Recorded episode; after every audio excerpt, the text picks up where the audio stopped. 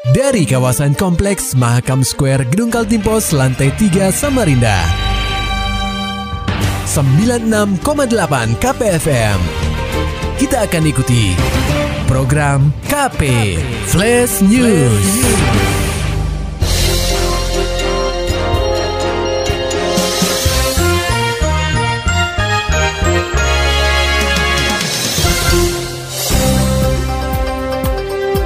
Anda sedang menyimak program KP Flash News bersama saya Agung Pratama.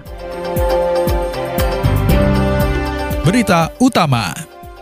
Persiapan terus digenjot menjelang kedatangan Presiden Republik Indonesia Joko Widodo Selasa 24 Agustus 2021.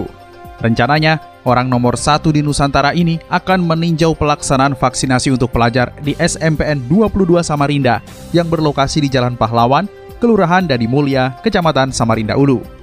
Wali Kota Samarinda Andi Harun menerangkan pihaknya telah mempersiapkan beberapa hal yang dibutuhkan menjelang kedatangan Presiden. Dua tenda pun sudah dalam tahap pemasangan untuk menjadi tempat pelaksanaan vaksinasi di SMPN 22 Samarinda. Semua anak-anak yang mengikuti vaksin dilakukan tes PCR dan terutama yang kontak langsung dengan Bapak Presiden ya. Kemudian uh, beliau kan perjalanan dari AP Pranoto terus kemari kira-kira di sini kurang lebih sekitar setengah jam sekaligus melakukan uh, beliau Bapak Presiden akan melakukan pengecekan monitor terhadap vaksin yang dilakukan di 10 kabupaten kota. Pelaksanaan vaksinasi sendiri akan diikuti oleh 1.053 pelajar di lingkungan SMPN 22 Samarinda. Andi Harun menyebutkan seluruh siswa yang akan disuntik vaksin wajib melakukan tes PCR di tempat yang telah disediakan, utamanya yang akan kontak langsung dengan presiden nanti. Segala persiapan teknis juga telah dilakukan untuk menyambut kedatangan presiden. Contohnya, dengan menyediakan pompa air portable guna mengantisipasi tergenangnya lokasi SMPN 22 Samarinda nanti. Nanti yang bersifat teknis dari sekolah akan dapat dukungan uh, dari OPD OPD teknis. Kalau sekolah ini kan menyiapkan tempat, dukungan semua hal-hal yang dibutuhkan dalam pelaksanaan didukung oleh OPD di lingkungan Pemkot dan Pemprov juga. Dalam menyambut kedatangan Presiden RI Joko Widodo, Kepala Sekolah SMPN 22 Samarinda Asmuran mengatakan pihaknya hanya diminta untuk mempersiapkan lapangan sebagai lokasi pelaksanaan vaksinasi. Sementara untuk ruang kelas hanya digunakan untuk ruang transit bagi siswa yang akan disuntik. Tidak ada sambutan khusus yang akan disediakan pihak sekolah dalam menyambut mantan Gubernur DKI Jakarta tersebut. Bahkan Asmuran sendiri tak mengetahui apakah dia akan mendampingi presiden atau tidak. Tidak bisa Pak, kita semua diatur oleh protokol presidenan. Bahkan saya sendiri nanti apakah mendampingi atau tidak kita tidak tahu. Oh, oh siap. Oh, oh belum ada. Eh, oh nya sudah ada tadi uh, di sini masih dalam program pe, penyusunan, apa, ya? penyusunan uh, yang jelas yang boleh itu hanya wali kota sementara hmm, mendampingi. Ya, saya juga besok duduknya di mana juga nggak tahu.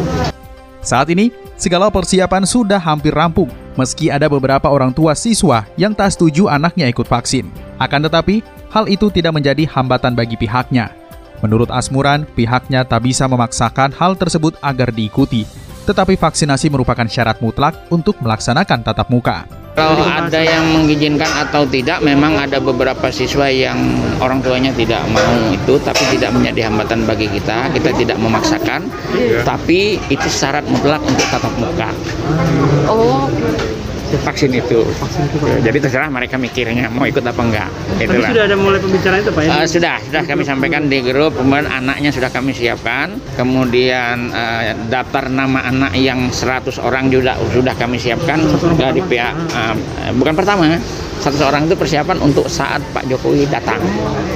Lebih lanjut, Asmuran berharap kondisi cuaca di kota tepian bersahabat ketika Presiden datang. Jika kondisi cuaca tak bersahabat, bukan tidak mungkin SMPN 22 Samarinda akan tergenang air.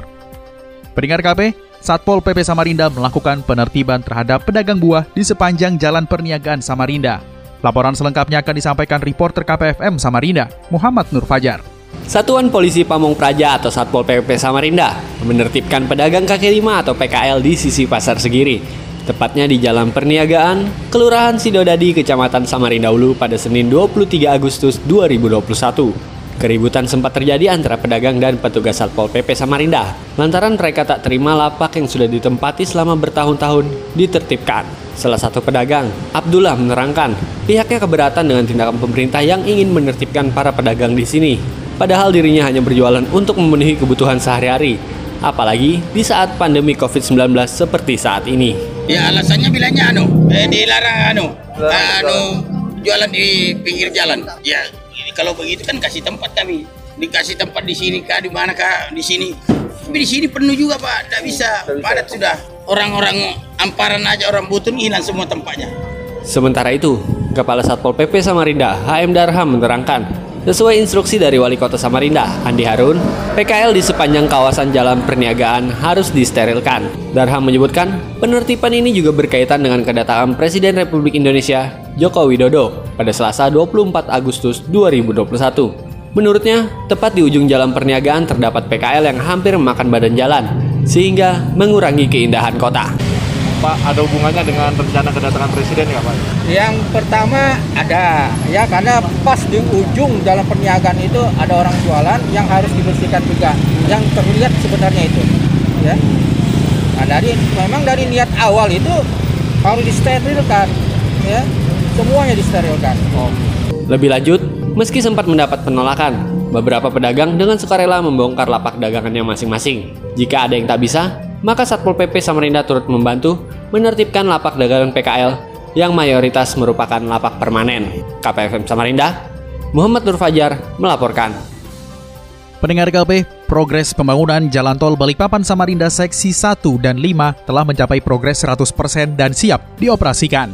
Jalan Tol Balikpapan Samarinda dengan panjang total 99,55 km ini merupakan jalan tol pertama di ibu kota Provinsi Kalimantan Timur serta menjadi salah satu infrastruktur pendukung menuju Pelabuhan Semayang di Balikpapan dan Pelabuhan Samarinda.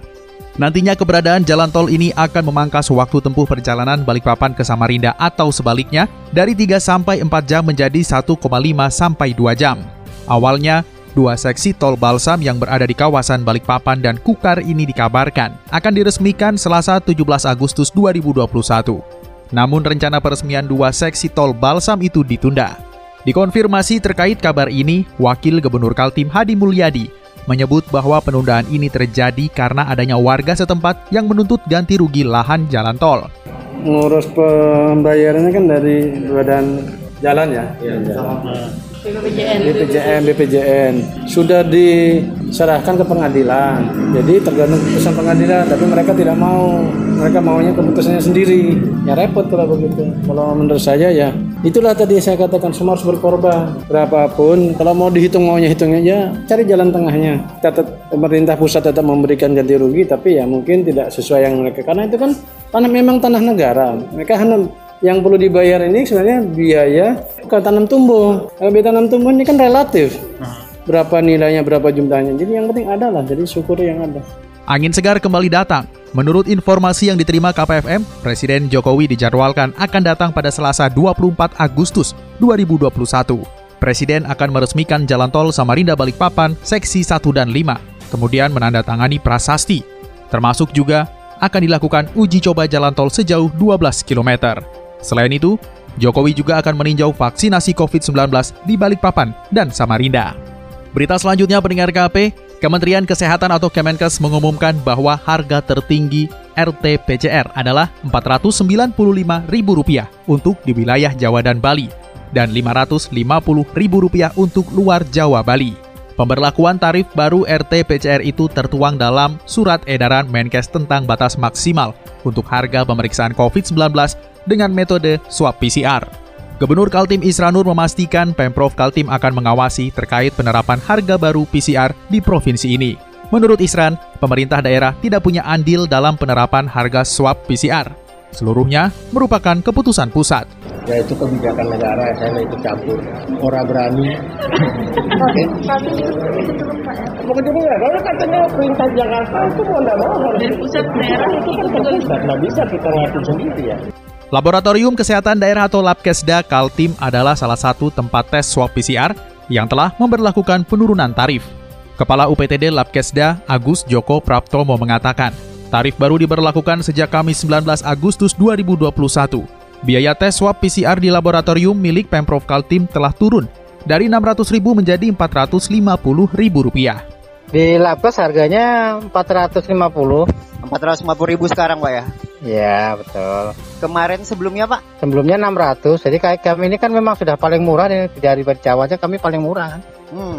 Karena subsidi pemerintah APBD apa pemerintah daerah provinsi. Diketahui, dalam sehari Labkesda Kaltim rata-rata dapat melakukan tes 400 sampel. Namun kemampuan maksimal tes lab berada di kisaran 700 sampel per harinya. Hasil uji lab pun bisa diterima dalam waktu 1 kali 24 jam. Beralih ke dunia olahraga pendengar KP, atlet Kaltim peraih medali emas di PON 20 bakal terima 25 juta rupiah. Beritanya disampaikan reporter KPFM Samarinda, Maulani Alamin.